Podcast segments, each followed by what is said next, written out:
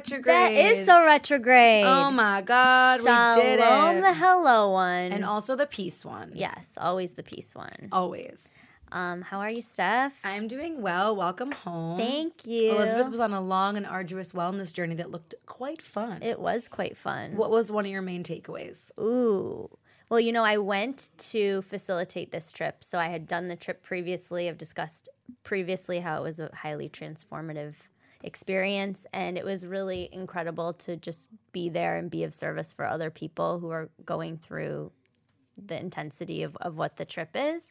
Um, so just showing up for other people was amazing. And then just showing that I that I could lead in that way. It's kind of rare that we get the opportunity to be counsel like that, you know? Yeah. So I, I didn't realize I had it in me in the way I did. Congrats. So that was fabulous. And then just, you know, it was very cool to, we did a, a gratitude practice every morning, which we had our, the 50 people in the group got together and we had various leaders, like meditation people, people who are big in like the dance world, like all different aspects of wellness, lead these like highly powerful, profound 10 minutes.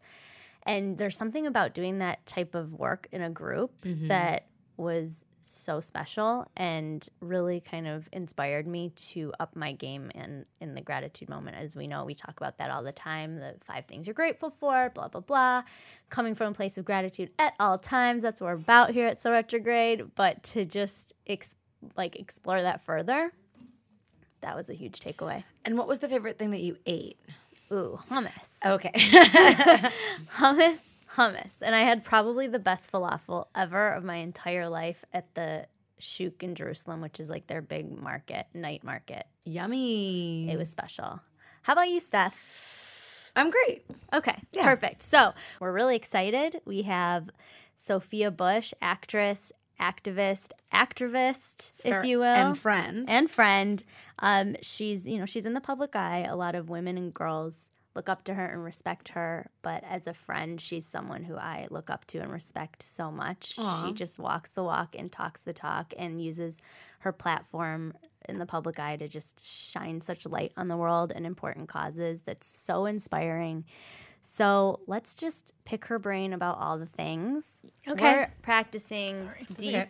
deep gratitude right now because we have one of my dear friends and just total badass woman herself, Sophia Bush. Welcome to the show. I'm so excited to be here. You also just made me really emotional. You looked into my eyes when you said that, and I fully got teary. Anyway, it's fine. Hi. That that last full moon really just Damn, you guys. my little heart open. Feeling a little dead inside because I'm not crying. It's okay, we'll get there. Should I? Goals. Okay, yeah, yeah. Get me to um, cry by the end of this episode and I'll give you Emu ten told dollars. me. Emu told me today. She goes, "Your goals," and I was like, "I'm what? Your goals." So, Soph, your goals, which means like we want to be We you. wanna be you. Right. so.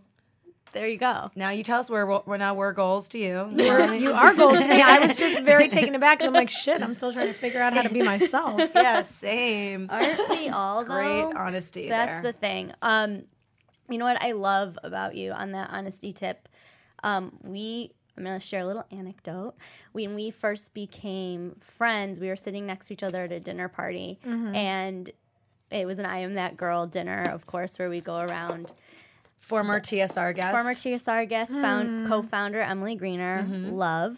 Um, we go around and we uh, all share "I am a badass because," and uh, I don't remember what you said, but I was just like nodding and like, uh huh, uh huh, yep, like to like whatever you said was so inspired, and then you know we've been dear friends ever since, and you continue to inspire, Thanks, boo-boo. and um, Ditto that. So we're excited to have you on here to just like chat wellness and life and all that shit.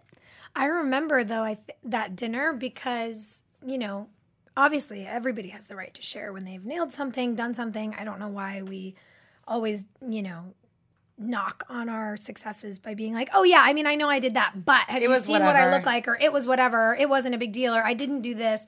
You know, it's so awful. But I I remember that night listening to so many of our friends have these things to celebrate and things to talk about and struggles they were being honest with and I was just like, you know what? I kind of feel like I'm a badass right now because I'm actually admitting that I'm having a really hard time. Mm-hmm. Uh, and I and I sort of launched into this really deeply vulnerable thing and was like, so anyway, that's me. Nice to meet everyone here. I don't know. Yeah, but when you do that, I feel like it gives other people permission. Because sometimes I feel I've been at those environment in those environments where we were at one recently. We were sitting around a table and everyone's like, "So what are you doing like to help the environment?" And like I had to like scour my brain to think of something positive when what I really wanted to say was like not enough.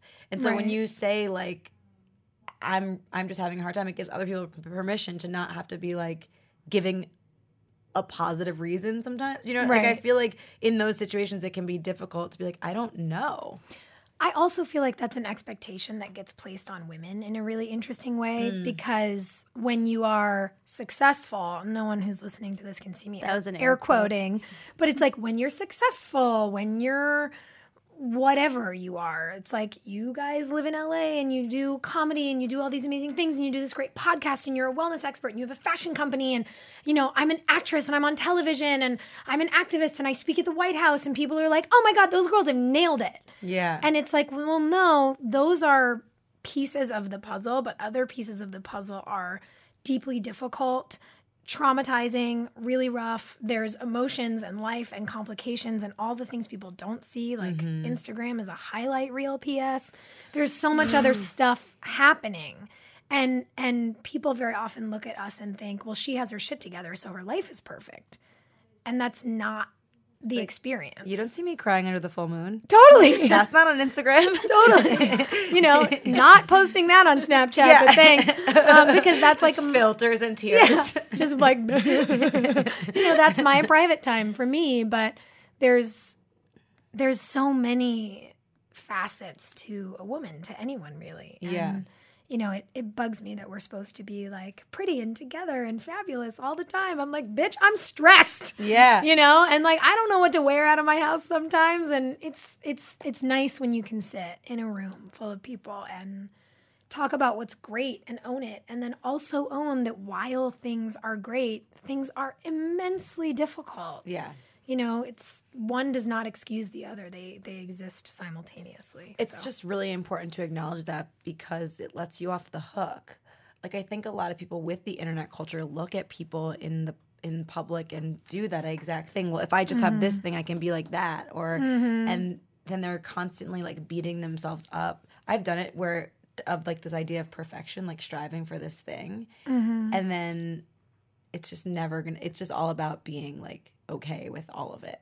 right I mean, who knows how to do that? Sharing vulnerabilities up in this. I feel like after 31 years old, it's all about just owning your tears. You know, it's, it? it's all about just like being okay with the I love that. and then it's fine.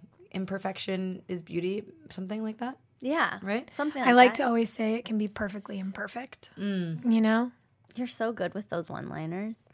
damn with girl um I want to talk about Year of Yes, which you came up with like probably I don't know came up with, but like Yeah. planted into well it was my- 2011 yeah, planted into my Yeah. head. Did you come up with it after you saw the Jim Carrey movie? Um, No, my my my roommate, who's one of my very best friends in the world, and I were just like hitting kind of a rough point, not with each other, um, just individually as women, you know, and in the way that we're sitting around having this conversation, we were like sitting around the kitchen table and and just talking about how fear and anxiety can cripple your life, you know, like they just take you out at the knees. And there's always a reason when you think about something you want to do or try an adventure, a job, whatever. It's like, oh, but this, oh, but that, oh, but I don't have the money. Oh, but what if nobody likes it? Oh, but what if it's not funny? Oh, what if it's not successful? Oh, you know, I work in TV and if I just try to like do some funny thing on YouTube and it's not perfect the first time,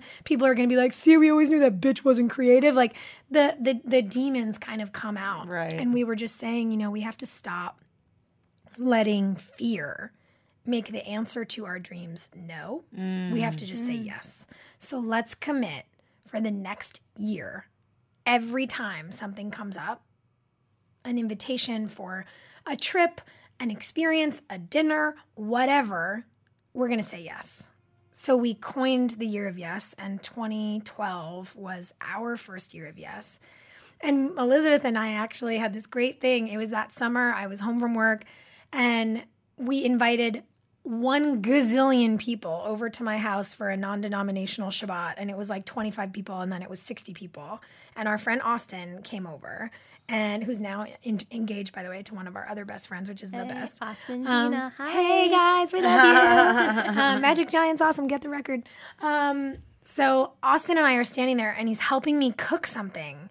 And I was like, I'm so glad you came. And he was like, Yeah. When I got the call, like I was in Venice. Who cares, man? I said yes because it's the year of yes. Have you heard about this? And I looked at him and I and I go, Are you fucking with me? Because I thought he was joking. And he was like, No.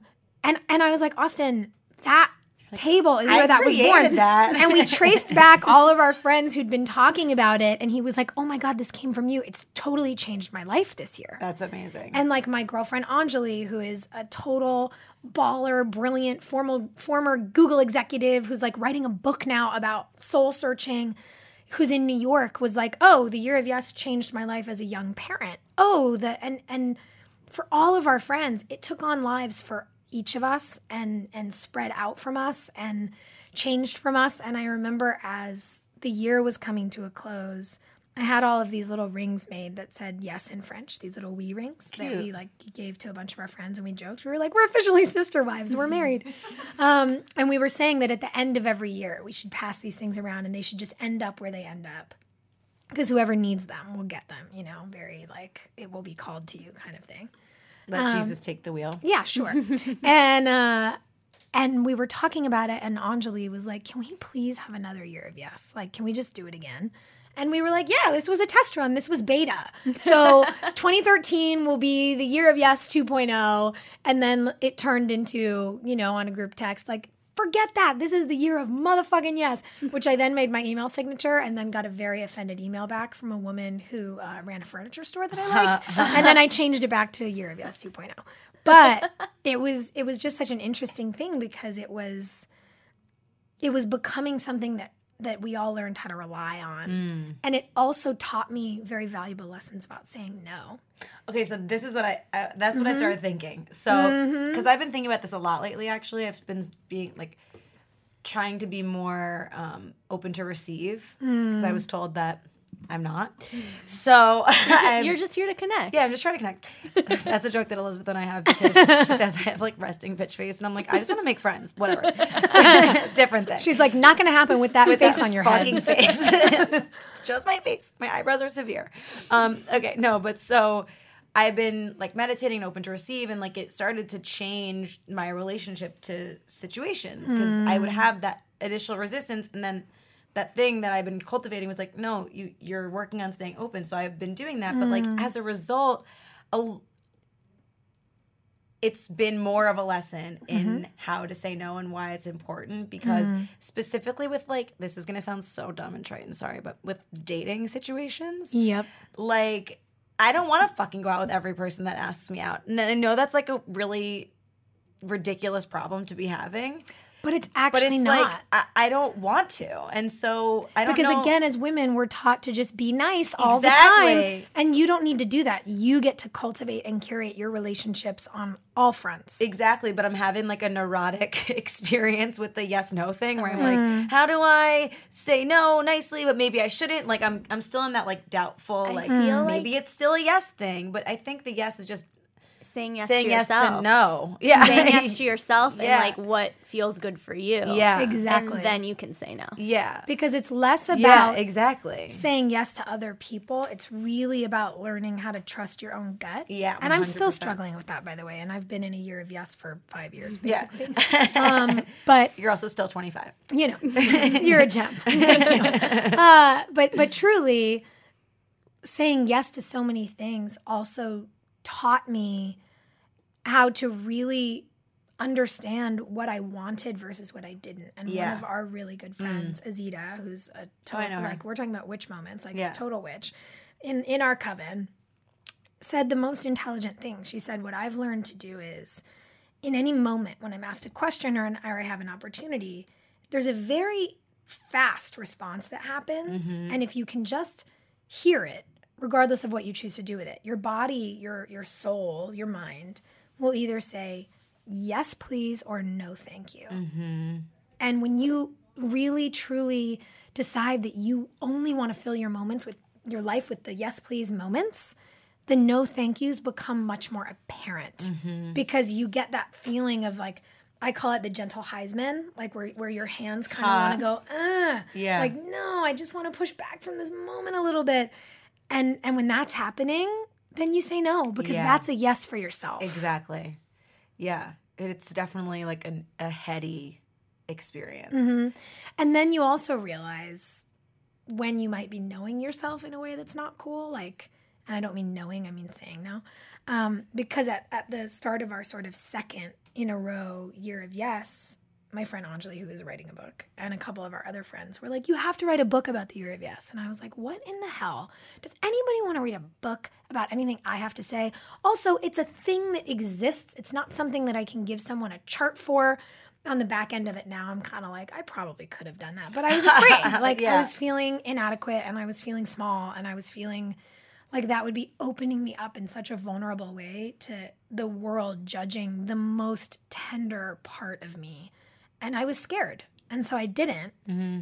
and then last year I, am walking past a barnes and noble and i see the year of yes in the window and i'm like what the shit and shonda rhimes wrote the book and, I, and, I, and i was like what's happening and i got 400 text messages from friends all over the country and all over the world being like, you know, who wore it better? Bitch stole your book. And I was like, first of all, like, it's Shonda Rhimes. She's the best. I don't even know what it's about yet.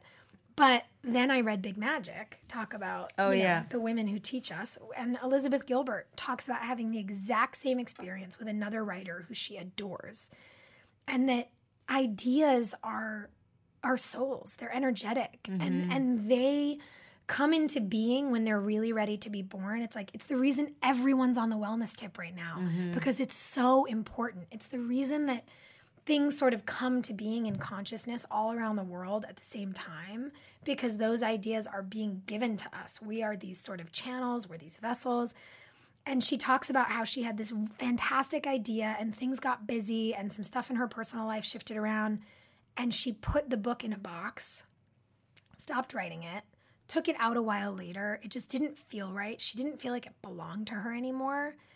And then she was at a conference and sat down with this writer who she loves and said, What are you working on? And the woman said, Oh, I'm just wrapping up this book and it's about, and ran her through the identical plot line That's to so the book she'd started writing three years prior. And she was like, Oh, right. I didn't pay attention to my idea. And just like a lover, if you don't pay attention to the things that are in your soul, they'll leave you to find out, to find someone who will. and Ah. like, you know, my idea left and Shonda Rhimes wrote the book. And I'm like pretty pumped. We You're shared like, some brain space. You're ever. welcome. I channeled it. I gave it to you. But she was probably experiencing it at the same time I was. You so know? happy stuff that we just, you know, talking about wellness, sit, smoking weed, sitting on my porch, and like did something about it. totally. Yeah. P.S. You guys did it. You didn't listen to the thing that tells so many of us you can't do that. You're not good enough for that. Well, we had each And other being like, We "We're had each other. amazing." But no, You're like you're like smoking a joint. And you're like, no, but like seriously, you are so amazing. we might be brilliant. um, well, no, I mean, when this, to be vulnerable, when we were, you know, when this idea was picked up, this concept, I definitely went through, you know, Stephanie's for, forward facing. She's on the stage, she's doing comedy, she has a microphone in her face. I- sometimes it's comedy. Sometimes it's a little bit sad. I, definitely, it's, it's, it's all the things. but that's the truest thing that's ever been things. said about comedy. Comedy can be so sad. It's so sad. Someone I got a message from that show that she went to. and My friend was like, "I wasn't expecting you to be like so real." I was like, I was just a little bit stressed. I It loved wonderful. You I did loved every minute of it, and I loved the tights, and I loved the whole thing. It was did slow. It was so awesome. mess. It but was yeah, great. Thank you. she looked wicked hot, you Yeah. guys. But I, I Also effortless. Sorry, effortlessly go ahead. wicked hot. God, go on. um, we just want to make you cry, stuff. yeah, The good cries. This is a happy The goals cry. cry. Yeah, goals. Um, I'm goals crying right now. Goals tears. I I really you questioned want- within myself if I was the proper vessel to deliver this information. I Mm. knew that the idea was so in my heart, but I was like, oh, maybe I just produce it and somebody else sits here with the microphone in front of them. Hmm. And in this year and a half that we've been doing this every week, like I have feel there's no place I feel more comfortable now than in front of this microphone. And that was growth. That was I think I don't think in my adult life there's been anything other than working out in which practice makes perfect has run so true. In that you just have to keep doing it and even if it's scary, there's something so beautiful in in facing that. Now it's you know, it's my favorite thing to do every week. So there you go. Who's crying now? Me. I'm I love very dead inside. um, even though I feel like it's sweet what you're saying, I can Oh, yeah. acknowledge that. Yeah, yeah, yeah. but like, yeah, you can just nod and smile. but, but I That's love that because really, it's a lesson about perseverance. yeah. You know, again, people think, oh, you achieve goals of X, Y, Z, and then you're just on one. Like then you're just perfect, and that's not how it works. No matter what you've done, no matter what you're doing, there's always going to be something that's challenging, and we'll all be sitting around having this conversation in two years, and there'll be like 18 new challenges added to the plate, and you know, it's like that that night you're saying you were kind of having a rough time, and you got up and you did it anyway, Right. and you were nervous that maybe you didn't have the experience and you came in here and you did it anyway. And there's a lot of things that I'm working on right now. I've started writing again and I'm doing it anyway because it means something to me. And I think when you take the pressure off of what's everybody else going to think about this and speaking to what you said, it, it's just so in your heart that you work on it, Totally. things can really change. And I think what I'm learning too is like that voice that like tells you you can't. It doesn't really go away. It just kind of like It never takes a away. back seat where you're like, all right, cool. Yeah. You're just my passenger, and like I can just turn up the music. I love that. You know, it's like it's honestly like having a toddler. Yeah. And you can either let it be a monster and throw a temper tantrum in the middle of like your kitchen, Yeah. or throw it in the back seat with an iPad and be like, "Here, you petulant small child, Yeah. distract yourself. Yeah. I'm gonna listen to the new Beyonce record Yeah. while you watch cartoons. Yeah. Like, leave me alone. Exactly. Yeah. You can't let it get the best of you. And I think that's a really big struggle. Like I had that where I thought I could there was something that I could do to like make it go away or like Mm. and that's just like the resist resistance is what create it creates like more resistance. Mm-hmm. So when you're like I don't want you there, it's just like it gets louder. It's like Well, it gets bigger. more child metaphor Yeah. of like the more longer you if you don't ignore something it just keeps screaming or whatever you know when you're like babysitting and you try to like give it attention and it's just like ah it just keeps getting louder because it's like f- it's being fed by just you looking at Mm-hmm. it and if you're just like okay don't die but i'm gonna look over here yeah, it it's like usually just gets bored of itself Right. And you can either allow it to be this annoying toddler who's not your child, thus is not cute to you. Right. Or you can placate it and and feed into it in ways that you don't mean to be and then suddenly it's the hulk and it's going to kill you Yeah. and then you're like you know stuck in your house on your 3-day holiday weekend crying watching Netflix and like feeling miserable and wondering what's wrong with you and and it is you're right it's it's up to you to kind of put it in the back seat and just move along. And be like oh you're funny and cute you asshole. I think sometimes those Netflix and cry moments are just like part of it. oh i know. But here's Yeah. the thing. I've accepted that i'm never going to get through life where i don't have that experience sometimes. Same. And and accepting that i'm just going to be prone to that and that i have tremendous anxiety and that i also you know they finally have categorized that there are introverted extroverts and i'm like thank you. I've been saying this for years. Yeah. i'm a super outgoing that's what I like start a dance party in the street at new york pride like let's do this. And also sometimes like even just being looked at makes me want to cry. And when you can accept that both of those things at least i've had to accept that both of those mm. things are going to be true for me forever getting through life gets easier because now i don't i don't think anymore. Like if i just meditated more if i exercised more if i like created more endorphins in my body and i ate healthier and i did this and i did that then i'd just be happy. Right. then i'd stop being anxious. Like no i'm pretty sure i'm gonna be anxious forever. Mm-hmm. So moving on. Also like the state of the world is so anxious. Like no matter how much work you do on yourself like there everywhere you look it's like everyone's dying, everything's awful. Like ah, like even if it's not about you, you can't help but like soak that in in some way. And I also think when you're a person who's doing the work and your own vulnerability grows and and your sort of empathy channel gets more real and more open, there's no way to not be affected by that kind of energy. Yeah. It's impossible. And I'd never want to live in a way where I was like, oh, look at all that tragedy, but I'm so happy. Yeah. Like, that's not cool either. Brunch? Yeah. so, you know, I, I think it is constantly about just looking at all of this stuff and figuring out how you're going to carry what you need to carry, how you're going to accept the stuff you're carrying that you really don't want to carry, but you have to. And, and how to then like be nice to yourself in the process.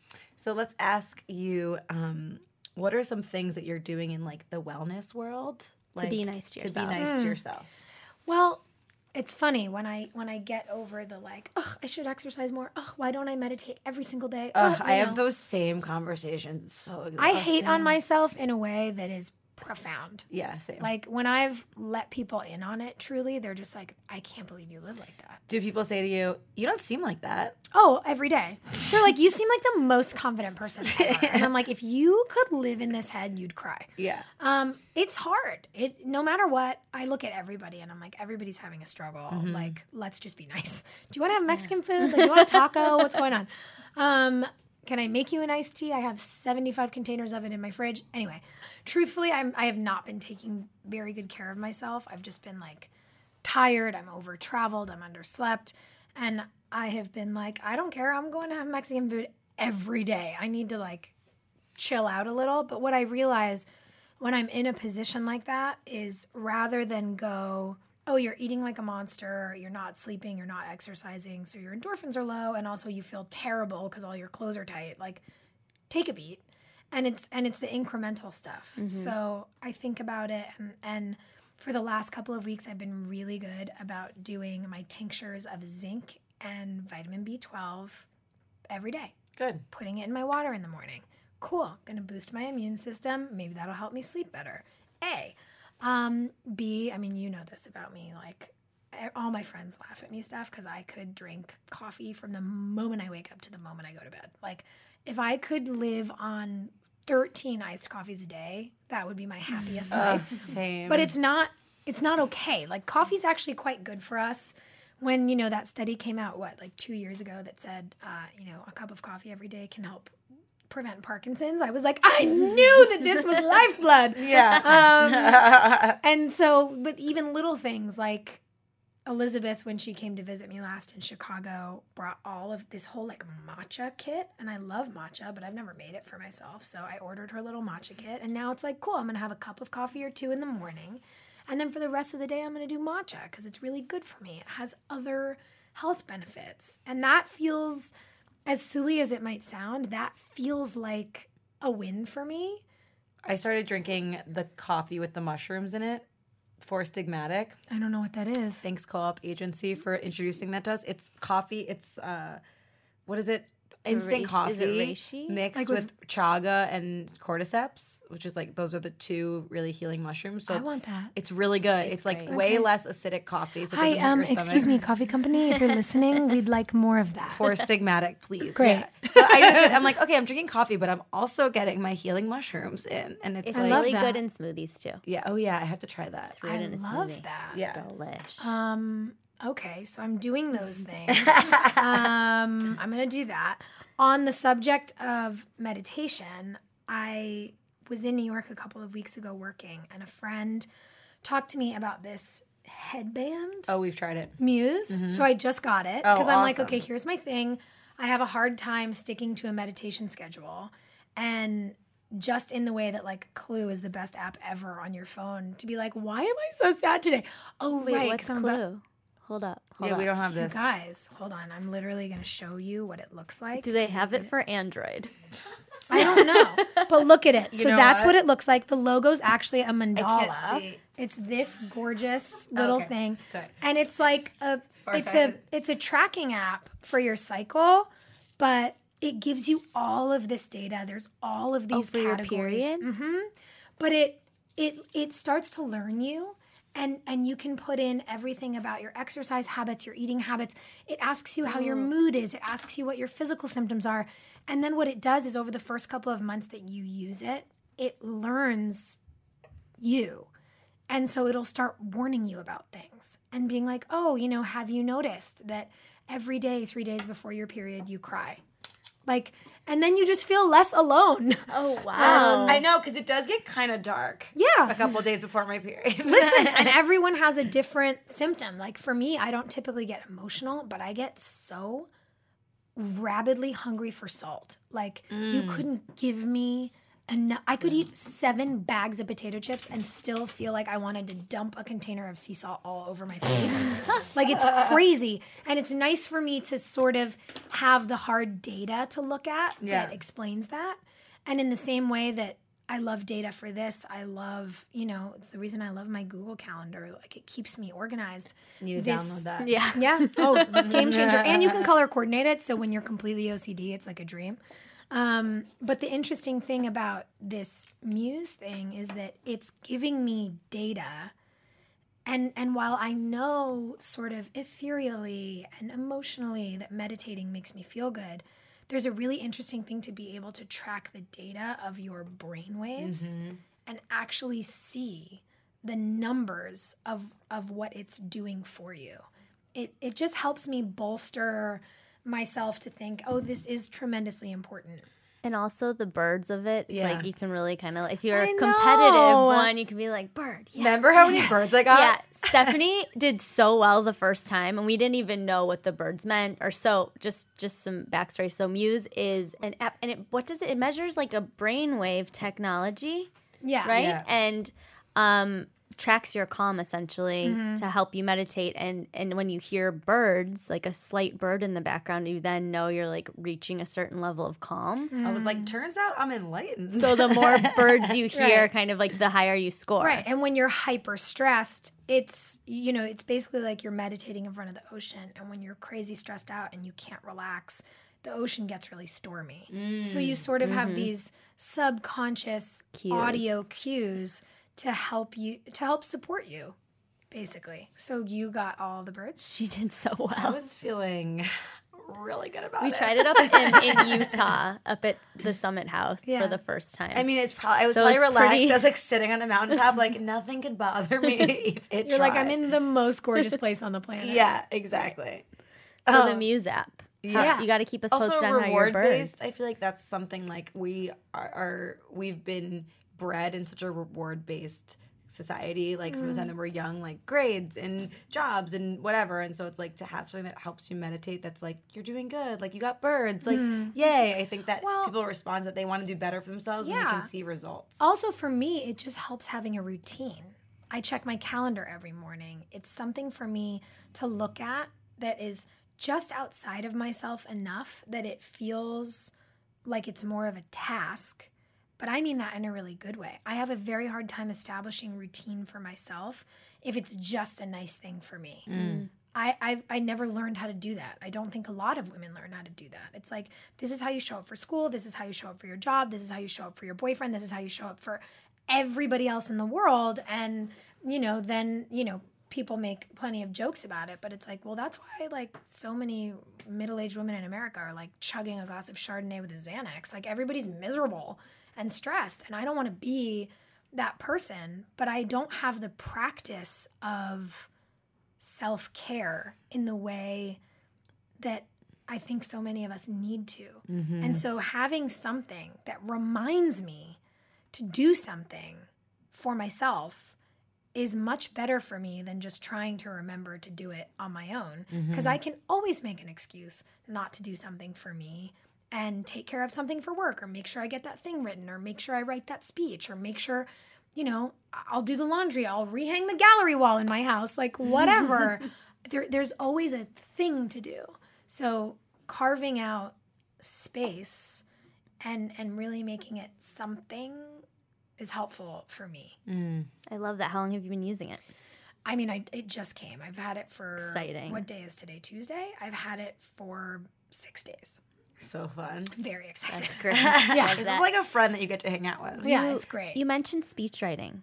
And I know you recently gave a very exciting speech. Can you talk to us about that? Um, yes, I guess this could be one of my things for wellness. Um, writing has been something I've been trying to get back to in the same way that I'm trying to carve out time to just read more because it fills me up. Um, having conversations about the things that truly matter to me is something that adds to my life in the same way that we know that if you, you go for a hike with your best friends, your endorphins go through the roof. There's something about um, convening people to talk about what matters and and also realize there's enough people to convene to not feel hopelessly alone in the face of the scary things in the world. Um, it's very exciting. And so I recently spoke at the United State of Women Summit in Washington, D.C. The First Lady and the President put on this entire day. And it was honestly one of the more surreal experiences of my life. I mean, I was sitting in the audience and I'm watching Gloria Steinem and Nancy Pelosi and these incredible activists and schoolgirls from Africa and I mean women from all over the world of sort of every stature of like being in the public eye or having this crazy experience or working in government or whatever um, you know literally fighting to change the world that they live in so they can go to school. I, and my mind was so blown and 5000 people showed up to be a part of this and to talk about the state of women in our country and in the world and and the fact that yes we've come so far when you think about our grandmothers lives to our lives but we still have so much to do Not far enough. and we can't get lazy. We can't go, oh, things are pretty good because the backslide that happens the minute that you're not vigilant is insane. And so it was just the most incredible day. The president gave one of the most moving speeches I've ever heard in my life as, you know, the executive officer of our country and also as a father and a husband. I just was like, you are the best person. He is. You know? Uh, oh, like I don't know what we're going to do without him. and then and then not 2 hours after he had spoken and obviously people spoke in between us, but I walked out on that stage and I stood in the center of the stage and I had this like out of body experience and I was like, "Holy shit, I'm just like a kid from Southern California who fell in love with telling stories, doing plays at her all girls high school, where like sometimes she played the girl roles and sometimes she played the boy roles. and I'm standing on this stage in Washington, D.C., having just spoken to the president about how his kids are doing, how awesome his daughter's graduation was, the movie I just started working on in New York over the summer. And and we like had this conversation like buds like just homies. and then and then I walk out on stage and I'm talking to 5,000 people about girls global girls access to education all around the globe and what the statistics look like and what the numbers look like and how it's not just some moral imperative but it's actually a socioeconomic necessity. It's the way that we raise the GDP it's the way that we beat terrorism. It's the way that we literally change the planet. And it's morally important like fucking duh. And and it was just so weird. And and then i got to introduce marley dias who's an 11 year old girl who started the 1000 black girls books campaign oh, because she's the you guys she's one of the most brilliant kids i've ever spoken to in my life. Her vocabulary is next level. Like the average words in her lexicon i'm like you should be speaking at harvard. Who are you? You're 11 are you sure? She's such an old soul. Explain that book project really quickly. so she realized that as an avid reader and a lover of literature from a young age, none of the heroes in any of the books she was reading in school looked like her. And her mom is so amazing. Both of her parents are amazing. I hung out with them at the summit as well. And they just said, okay, well, you're a voracious reader. We'll get you other books. And she starts rattling off statistics about this author won the National Book Prize for this book, and so and so is a Nobel laureate, and so and so is a da da da da da da da. But we only read these books in school, and some of these books are super cool. Like, yeah, every kid should read Catcher in the Rye, but why aren't we reading? And she goes off on this whole list, and I'm like, I need your book list, and I read a lot, and I need your uh-huh. book list. And she just said, you know, in the same way that it's really important for the women who watch you on TV be the female in a room of guys and be mm-hmm. just as capable as as strong, as smart, as thoughtful, as good at like, you know, being this undercover police officer, which is what I play, by the way, for anyone out there who's like, who is this girl? Anyway, um, you know, she was like, just as it's so important for women to see that you can do that job, it's really important for me to know that a girl who has my skin color can do anything too. Mm. And I sat there having this profound conversation backstage with an 11 year old girl about socioeconomic stature and racial equality and gender equality and sexual equality. And, and I was like, You're the coolest person I've ever met. Talk about goals. Like Yeah. goals, 11 year old grown up goals. yeah. Um, and, and so, you know, I, I gave a four minute speech to 5,000 people. And then I brought Marley out on stage with me and we did a talk. And I basically was her moderator. So I got to interview her in front of all these people. So every young girl at that summit also had an experience of a leader who could be her. Mm. In in that moment, I realized that that what Marley wanted in books was what every young girl who was a guest that day was having, watching her on stage doing a panel with me. And then we got off the stage, and two hours later, Michelle Obama's up there doing a panel with Oprah, and I'm like, what is life? like everything is so crazy right now. All of the dreams I ever had as a kid are like coming true. And I've now done multiple events with Michelle talking about Let Girls Learn, which is her campaign, and the Girl Project, which is my campaign, and how we're working to make sure girls everywhere have education so they can grow up and be like Marley. Like, bye. You know, my brain and my heart just exploded everywhere. That's so amazing. Real goals, real Yeah. goals. It was amazing. That's so incredible. It was amazing. And you know what? It's the kind of thing that's not my work, but it's it's my passion. And because of what it does for my soul and how important I think it is to have these conversations for the world, I've gone out there and I've pursued it in what incremental ways I can. Mm. And suddenly I'm like being bookended by the president and the first lady and I'm like, "Goodbye." like if I got hit by a bus tomorrow, I'd be fine with it.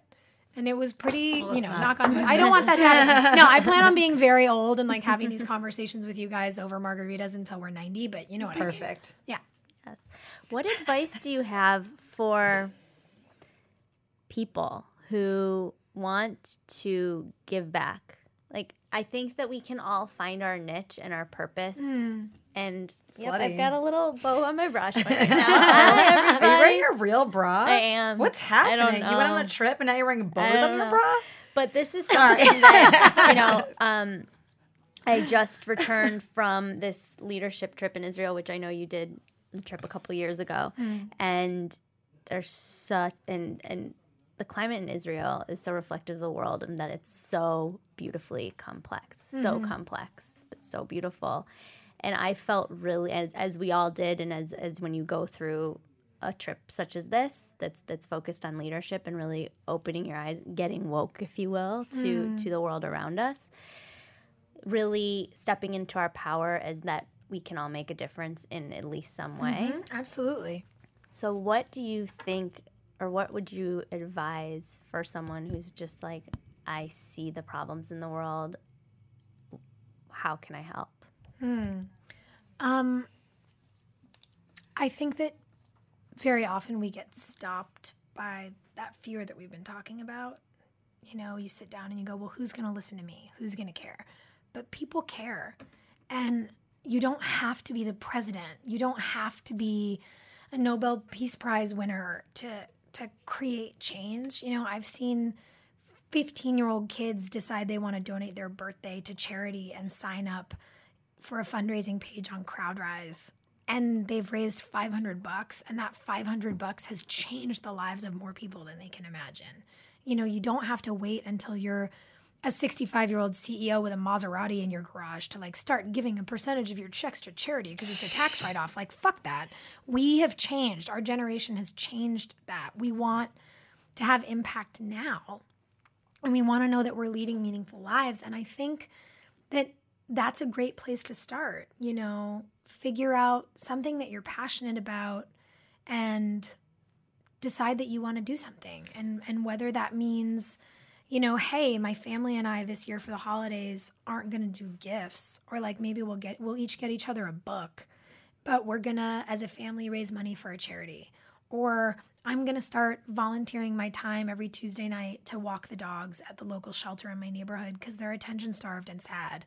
Or I want to see if there's any way that I could go, you know, on a trip and see what's happening for women and their education systems in Ghana. Like, do it. Do what you believe in. And if you're looking for a place to start, you know, CrowdRise is a great option. They're a fantastic charity site that like you you get on and you sign up for a profile in the way that like you'd sign up for a Facebook page, but you can start fundraisers for the things you care about.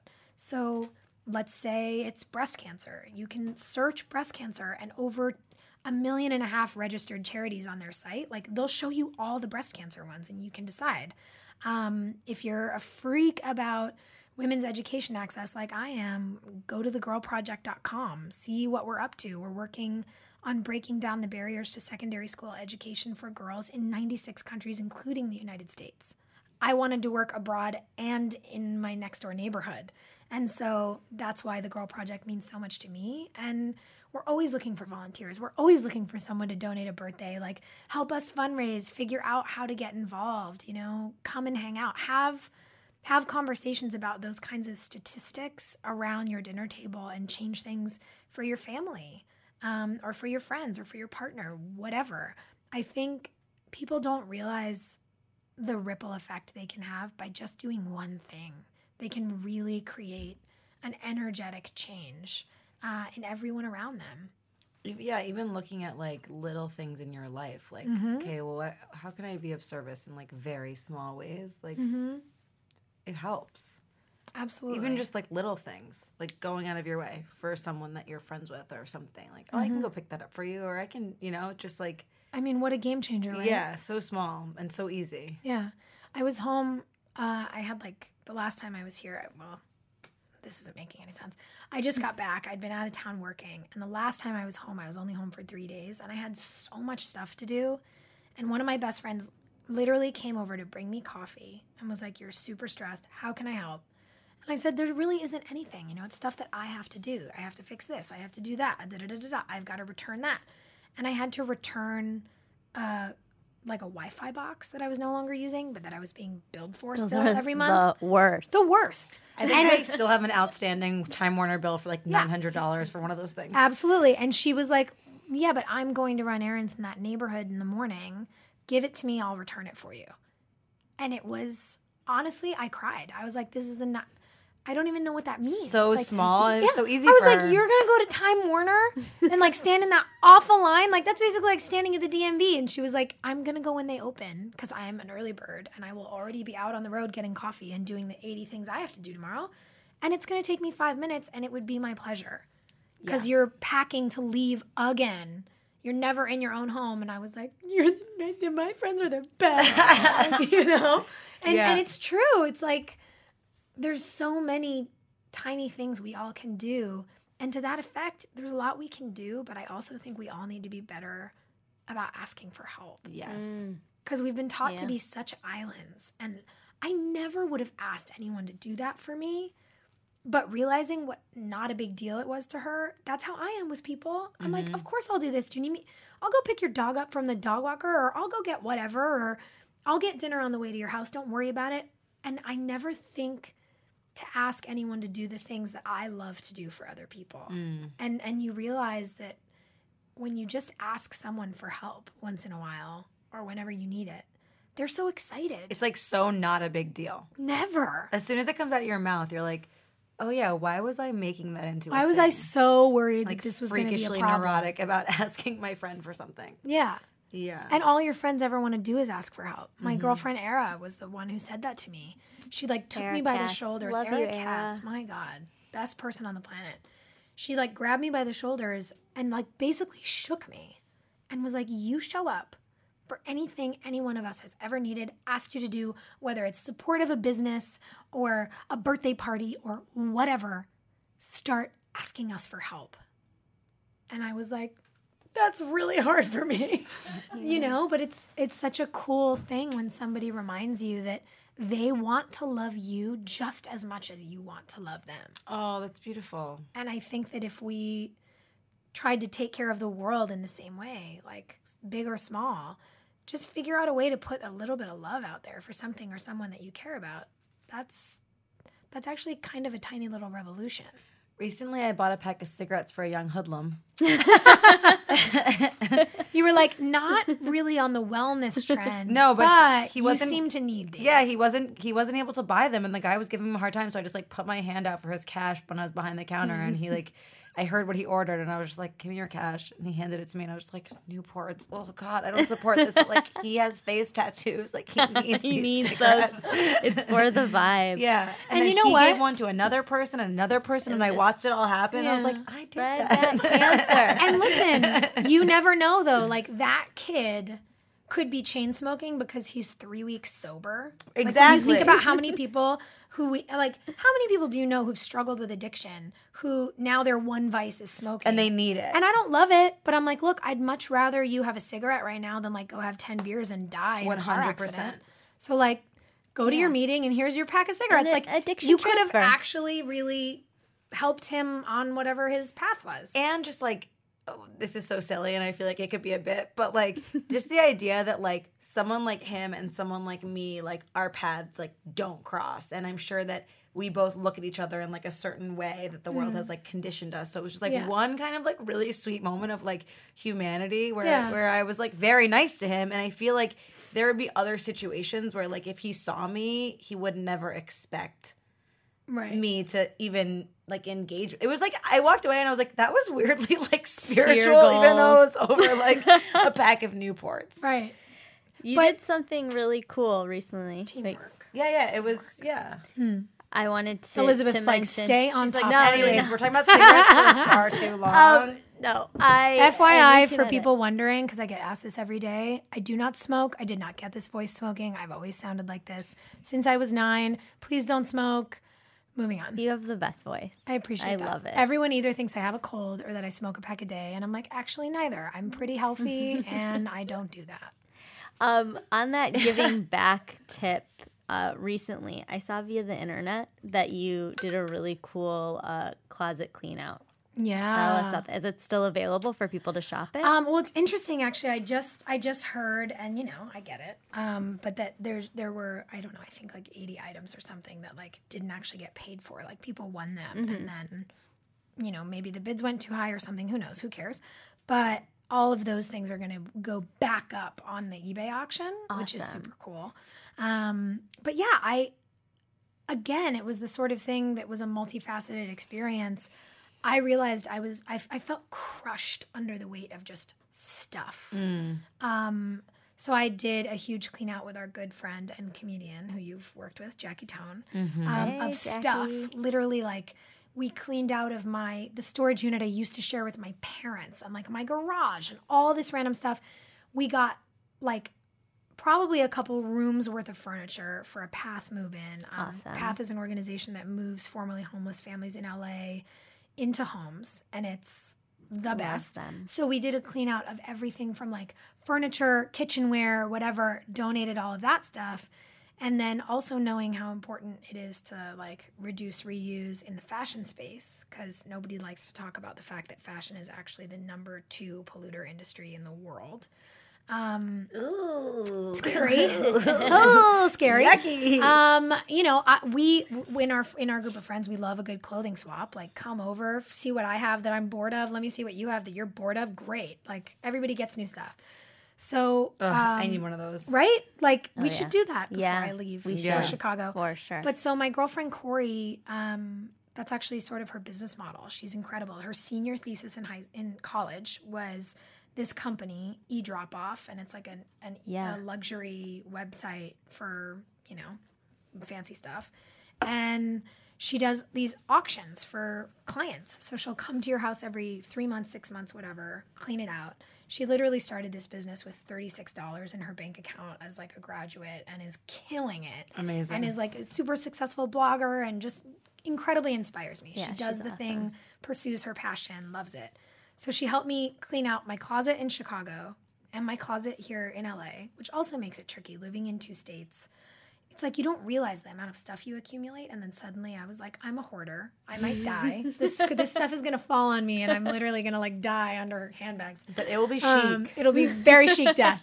So we we cleaned all of this stuff out and she was like, you know, we we hired extra staff. We like we had to do a lot to make it work because it was an insane. I mean, it was over 1500 pieces. wow. shoes, bags, accessories, clothes, like mayhem. I was so mortified slash kind of impressed. I was like, you, you go, girl, crazy self. Um, and and yeah, like once obviously like her whole company and like everybody we hired to like shoot the things and catalog the things and tag the things and ship the things you know, once all of those lovely people get paid, we're going to take whatever the proceeds, whatever like percentage of the proceeds are left, um, which I think is going to be a lot because mm-hmm. everybody was pretty dope about like working for reasonable amounts of money. Anyway, far too long of an explanation. Um, we auctioned all of this stuff off to benefit the Girl Project because at the end of the day, there's stuff I've worn that I'm not going to wear anymore, but I know somebody wants because it's so cool. I just have done it. I've used it. I'm bored. Um, and it's been really fun because a lot of the girls who won auction items in the last week have been tweeting me photos of being like, "Can't believe I got this dress! Oh my god, I remember I saw this necklace on your Instagram, and now it's mine, and this That's is so, so cool." cool. And it's like it's been so fun because everyone's so happy, and and you know our our executive who's running all of our finance stuff at the Girl Project, who's literally helping us get girls to school, is like, "What does this mean? Like we're gonna." This is so much extra money that we didn't know we were going to have. And I'm like, well, everybody wins. That's so beautiful. Everybody's really happy. And, and I don't feel like my you know, shelf of shoes is gonna crush me in my sleep anymore either. it's, it's a win-win. It is truly, a win-win-win, like a trifecta. so you touched on this a little bit, but um, we always talk to our guests about the rituals that they have to stay grounded. Mm. I know you mentioned the B12 and the zinc. Just like, mm-hmm. and we're huge proponents of just like the little thing mm. that that allows you to like get in your flow for the day and also that it can constantly change mm-hmm. so is there anything right now that you're doing that's that's really opening your heart or like getting you grounded um you know it's interesting really just trying to make some space for myself because I don't have a ton of time. And, like, even technically when I'm off, I'm always working because stuff comes up. You have to fly here, you have to go do this, you have to do that, and whatever. And that's great. Like, I understand that's a champagne problem. But when you're exhausted, you're exhausted. Mm-hmm. And and the stuff that looks nice from the outside that, that the highlight reel does really well is still really hard. And I'm just trying to create those tiny rituals because they then motivate me to do more. You know, when, when you're just busy, busy, busy, busy, busy, you kind of don't stop. But if I stop myself to put that zinc and that B12 in my water, I'm also more likely to like cut a lemon and put a lemon wedge in it because we know that lemons are alkalizing like hey look you know more birds one stone and and and i find that it can really kind of have a domino effect i've also been trying to sit down and properly have lunch. Thank you. My roommates stand and eat, and it drives nope. me fucking insane. It's a really big deal. Yeah. It is the way that you reset the middle of your day. And even if your morning has gotten out of control, whatever, I actually think it's a, a very profound thing to sit down, put away your phone, not be doing something else, not be doing something else, not read something else. And I, I'm not always successful. Sometimes I make it 10 minutes, whatever but I am trying to stop my day in the middle of the day. And what I find, even as I'm talking to you about it, I want to do it. I try to sit up, I try to roll my shoulders back, fix my posture, like lift my head up. Everybody has neck problems because we're always bent over our food, our phones, our computers. Even just trying to realign my body, then I find that if I do that, I might like do a little shoulder spread. I might do a little stretch. We all just collectively sat up. We're all sitting up. And and I really find that it's when you when you make that small change it reminds you to do the other things that sometimes feel like i don't have time for that today. I don't have time for myself today. Just give yourself five minutes. Like five minutes can change your day. And if i sit down to eat lunch and then i sit up straight and then i push my chin back and like properly breathe into my lungs for the first time i might also close my eyes and just take five deep breaths and then my day's different then I'm actually grounded. Then my body feels tended to, even if it's momentary. And there, there's a really, I think, powerful shift in all of that. And don't listen to that voice when it tells you you don't have time. Yeah, That's it's all like, habits. Yeah.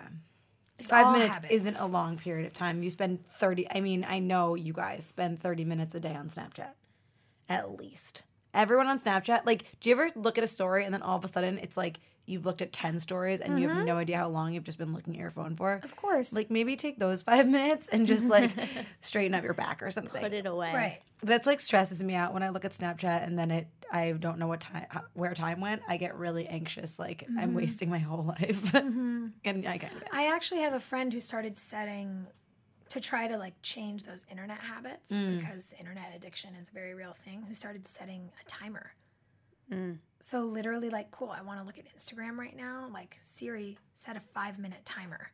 And then when the timer went off, doesn't matter. Doesn't matter what story you're watching, what photo you're looking at. Like done. I'm into that. and you give yourself five minutes here, five minutes there, whatever, however you determine it. But I thought that that was really interesting. And yes, that's then a habit you have to create.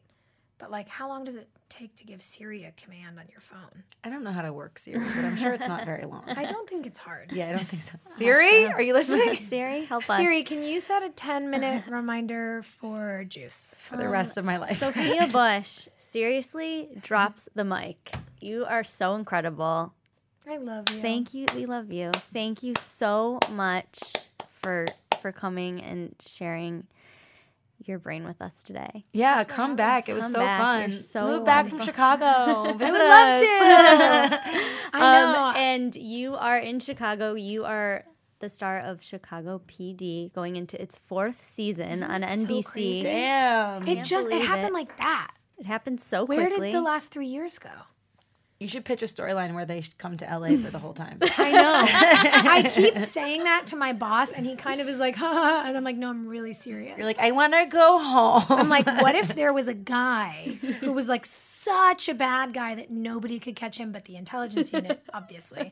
And we had to go like hunt around for him in LA, like particularly in my neighborhood. Yeah. Because I don't really want to drive to like the studios in Manhattan Beach because that's far. Yeah. we'll That's see. hilarious. Awesome. I'll pray on it for you. So far, they kind of like look at me like I'm adorable and roll their eyes and walk away. And I'm like, well, we want to help you like grow your social media presence. So why don't you tell us where uh, we can find you on on all those? Uh, well, I, I'm just Sophia Bush on Twitter and Instagram. Uh, that's with a PH, not an F. And somebody who I think was just very sweet and like, I don't know what she's posting, but stole that on Snapchat. So I'm Sophia Bush Snaps, you know. on the snap. And you're so snap. good at it. I will say one of the funniest, most weird moments ever was when we FaceTimed with Debra Messing and you were teaching her how to Snapchat. and was I was really like, special. what goes on? well, she kept texting me and was like, "Wait, how did you do that? Wait, how did you do that on Snap?" And I was like, "Okay, where are you? Are you home right now?" And Elizabeth was visiting me, and so we FaceTimed Debra on my computer so that I could show her through the computer camera how to do certain things on Snapchat. And it like it that should have been on a show. That, That was, was so funny. So if you f- follow Debra on Snapchat, which she's very active, Debra Messing is fantastic on Snapchat, you guys, and maybe the most adorable person. we have you to planet. thank for that. I appreciate So, that. That's now incredible. now that she knows how to like do typeface in different font versions and colors that's that's all me it's amazing. Thank you. Take credit where credit Thank is due. you. listen Awesome. Well, we love you. Thank you so much. And uh, thank you. thanks guys Yes, that's a retrograde. It's time for. Roses and thorns. That was hilarious. What was that sound that just came out of your face? Just my music career, Stephanie. Sorry, I didn't realize you were a gentle ballad singer, a lot like a young Maya. I was thinking more of like a Karen Carpenter vibe, but Okay. yeah, okay. Yeah, sure. sure. Whatever, whatever Sure, you sure. were going for is what you are. Yeah. Um, So- it's roses and thorns. Is it? Yes. Okay. Did you guys know that? Tell me what's a rose and what's a thorn. I got two. I got both. I got one of each. Oh, I oh, came one of prepared. those days. Hey, hey, hey, hey. Um, so my rose yeah. is the TV show Unreal. okay, Please watch it. that's the scripted version of Unreal. of the Bachelor type It's- show What it Lifetime. is, it's a Lifetime show that was actually originally an AFI short that was then picked up as a TV show, and it's based on behind the scenes of a bachelor type show called Everlasting. Oh yeah. And it's fucking sick, like and dark and twisted and funny and amazing. And Shiri Appleby, I did not know about her as an actress, but she's so good. so fucking good. And it was weird because I watched, I binged the whole series, like episode one through 10 in like less than 24 hours. I just like had a moment with myself. I needed it. It felt so good. And then I went and watched The Bachelorette. And I was like, oh man, I feel like I can't really get into it as much because now I'm just wondering if behind the scenes, just really darkness is happening. And I don't know. You just need to watch it. It's great. So there's that. Love it. They just started their season three, so you Yeah, can I- binge and then get caught up. I have to Get woke. do season two before I do season three. Um, but I'll get there, guys. Yeah, we'll get there there's together. no rush. And then my thorn is my fucking chalazion in my eye. I'm sorry. That sounds like a South, American country. So you're gonna have to explain to me what you're talking about. Um, what it is is a sty basically that gets like infected to the point where the pore gets clogged, so the sty can't release because the pore is too clogged. It's and it, it's in your eyelid. And I had it like a couple months ago, and I got what he calls a microsurgery, which is like multiple needle injections in your eyelid, which is very unpleasant. By the way, some of you might have seen that gem on my Snapchat. You're welcome. Um, so I did that. I got it treated, and then it came back because I wore an old contact lens. I had to work one day, and I hadn't like I felt like I had no choice, which I did. I didn't have to wear it. I shouldn't have. But, from that, I, it came back because it was like dirty. Oh no. And I went back to the doctor, and he's like, "We're gonna need to do it again." You can probably see my eyes still kind of swollen and red. It looks a lot better than it has looked. well, it's been like a journey. a week and a half, yeah. But he's like, "Oh, we're just gonna have to do it again." Then the nurse comes in, and she's like, "So we said that initially we thought that your insurance was gonna cover this procedure, but as it turns out, your insurance only covers the first." The visit fee, but doesn't cover any like surgical procedure. Woof. Yeah, so she brings me this bill and it's essentially for like $1400 twice. And so I just started crying. I was like, I don't like what am I to do? Like I can't pay that bill and like I obviously need it again, but like if I can't pay one bill, like how am I to pay two? But like I don't have $1400 for like fucking eye surgery. Like Yeah, you you're saving that to get your eyes done later exactly. on. It's in my savings for my vanity. no, so anyways, I start crying. So he leaves the room and he comes back and he's like, I'm gonna give you a deal. Like it's I'll give you like 60% off and then I'll give you until October to pay it. So whatever, it was like fine, but Layaway plan. so stressful. That's like so stressful. I don't understand like what my insurance if my insurance just gets me in the door but then I and but then I can't do anything about it, like what's the point in having it? Like do you know what I mean? So now it's like, well, now that you've come to this doctor and you know what's wrong with you, cool. We're not going to be able to treat you because it's too expensive. So now you can just go out into the world knowing what's wrong with you, having no idea how to deal with it. Like that's what I felt like was being presented to me. America. But it was a gift that he was so kind and So generous kind. and like trustworthy. But yeah, that's my thorn. Just I'm so fucking sorry. Insurance and chalazions. And honestly, if you have any, this is what I've learned from the situation. If you have any eye sensitivity or dryness or anything, try not to wear eye makeup as much as possible. And then if you do, every single night you need to be doing hot compresses. Mm. The second that you stop doing it, that's when your your pores need to expand and like release the gunk. Otherwise, it builds up, and that's how you get the chalazion. Wellness tip: release the gunk. Release the gunk. Hot, just hot compress your eyes if you're wearing makeup. I think in general is like Yeah. a solid note. I'm so sorry. That's kind of the worst. I know, That's but a it's- hard thorn. Weirdly, like the light at the end of the tunnel is that it's kind of causing me to have this like ritual with myself in the nighttime, where I take my makeup off and I do it slowly, and then I hot compress and slowly, and it's it's a really like sweet self care moment that I'm cultivating. So that's what I'm taking away from it, but. I can't just like sleep at guys' houses and not take my makeup off anymore, which is like a real thorn. That's the real thorn of the situation. Yeah, that's the negative stem. So what do you have? Um, I feel like I really touched on Your rose in the, the beginning. rose. Yeah. Um, I just want to express deep amount of gratitude to the Schusterman Foundation who uh, brought us out on this trip. And if you guys want to check them out online, um, they have a whole bunch of initiatives, not just the ones um, bringing people to Israel to learn about you know what's going on over there and, and also learn about themselves so that they can come back and, and be of service in their lives. I'm very rose filled and heart filled and humbled by the experience. Her and nipples are hard. That's how yeah, my nips is. are fucking hard for Israel, you guys.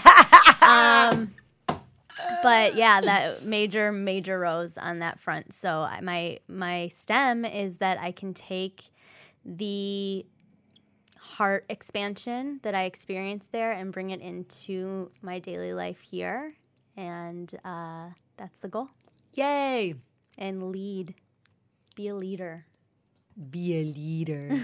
and as usual, and be goals. You know what I mean, Yeah. As usual, you guys, you can find us on the internet right? at So Retrograde on Have you Twitter. guys heard of the internet? It's this thing. Some people use it, some people don't. we use it. Oh, you know what I will say was very minimal on the internet while I was gone, and it was amazing. But you were more active on Snapchat than I expected. well, because I was using it to just, I was saving everything, so I just was using it to like capture it for my own brain. Smart. Um, and then you know one day I'll probably compile Make it a all. montage? Yeah, that's the that's the vision. An iMovie, perhaps? yeah, who knows? who knows? Put it up on Vimeo with the password. See ya. Oh, damn. You're making that really top secret. yeah. Um, no, but uh, yeah. So also, we are off next week due to Fourth of July, Cel- celebrating this America independence. Still love you, America, even though your healthcare is fucked up and you don't have as good of hummus as Israel, but that's another conversation. Um, so find us on that's so retrograde.com. You can find Steph at Steph Simbari, me at Elizabeth Kott. And thank you guys so much for listening. You guys are goals. Shalom the goodbye one. Namaste listening. Yes, that's a retrograde.